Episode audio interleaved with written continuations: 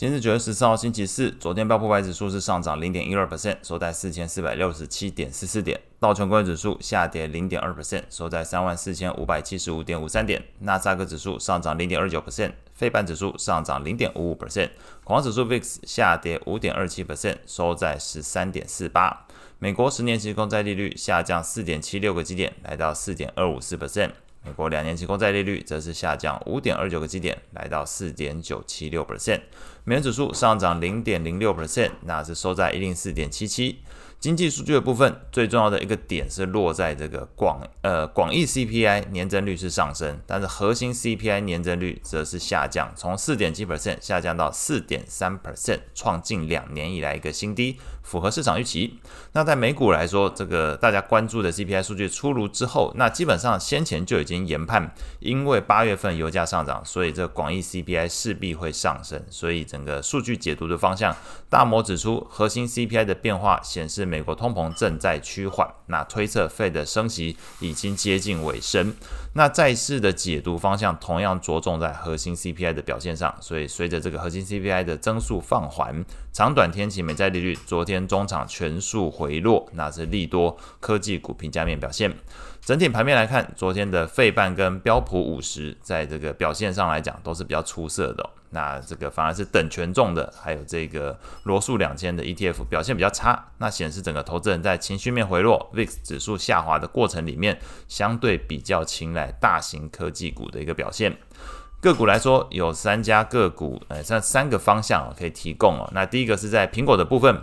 那日前传出中国政府限制国企跟政府官员使用 iPhone 的消息，昨天中国外交部郑重否认。不过苹果股价并没有因此得到提振，昨天苹果是续跌一点一九 percent，回测八月份低点的位置。接下来是汽车工会的部分。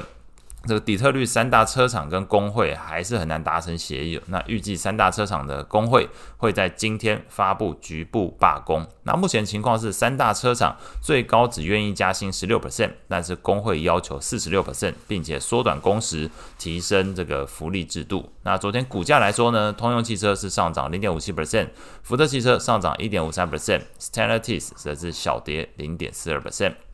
美国航空业的部分，那传出这个美国航空表示，因为这个飞机燃油价格急速上升，同时机师的薪资上涨，所以调降本季的财报展望，拖累昨天的美国航空股价是重挫五点六七 percent。那同业的表现来说，联合航空下跌三点八 percent，达美航空下跌二点八 percent。所以观察到整个联合航空跟达美航空都是受到这个美国航空的事件去做一个拖累情况，所以在昨天来讲，整个航空业的股价大致上都是。是因为这个传出美国航空这个因为呃薪资上升，同时飞机燃油价格上涨，所以受受到一个财测上面的一个修正影响。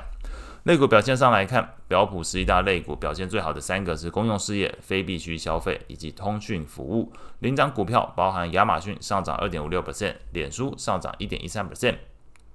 表现比较差的是在房地产、能源还有工业类股。那领跌股票包含埃克森美孚下跌零点八九 percent，3M 下跌五点七 percent。债券市场部分，核心通膨持续回落，美国公债利率下滑。那后续关注的焦点其实应该是放在今天的 PPI 还有美国零售销售数据的表现上。投资等级债券 ETF LQD 昨天是上涨零点二二 percent，高收益债 ETF HYG 则是上涨零点二七 percent。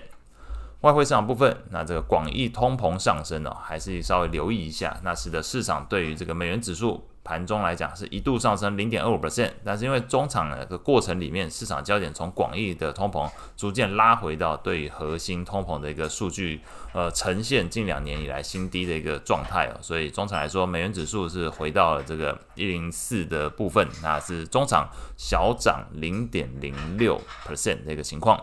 那英国的部分来讲，GDP 月增率下滑，那同时工业产出也是下滑的一个情况，而且都是下滑到负值的一个月增率是负的哦。那疲弱的经济数据使得英镑盘中一度下跌零点四三 percent，来到一点二四三六，创近三个月来一个新低。不过中场来说，英镑是小跌零点零六 percent，收在一点二四八五。